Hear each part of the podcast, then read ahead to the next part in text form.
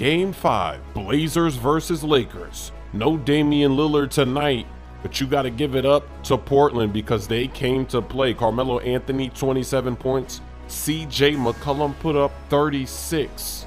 And for the Lakers, LeBron James with a mean triple-double, thirty-six points, ten rebounds, ten assists. First Laker in the playoffs to get a triple-double like that with thirty-five plus points since James Worthy. That was back in nineteen eighty-eight. Anthony Davis explodes for forty-three points in this one. To end the first half, though, it's a splash, shot clock cheese, and the game is tied. Blazers are fighting without their best player, Damian Lillard. LeBron James, stumbling, finds Davis in the corner for three. Lakers on a roll in the second half. Pope steps into a three, trailing the play. Then LeBron James, he's gonna step it back over Nurkic, hits it in his face, nothing but net.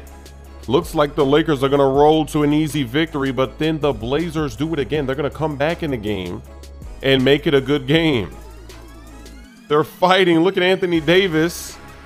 Oh my goodness, getting the and one. Back on the other end, C J McCollum making tough shot after tough shot, and he's never been an all-star in the Western Conference. That's how deep that Western Conference has been over the years. That's a big three to tie the game.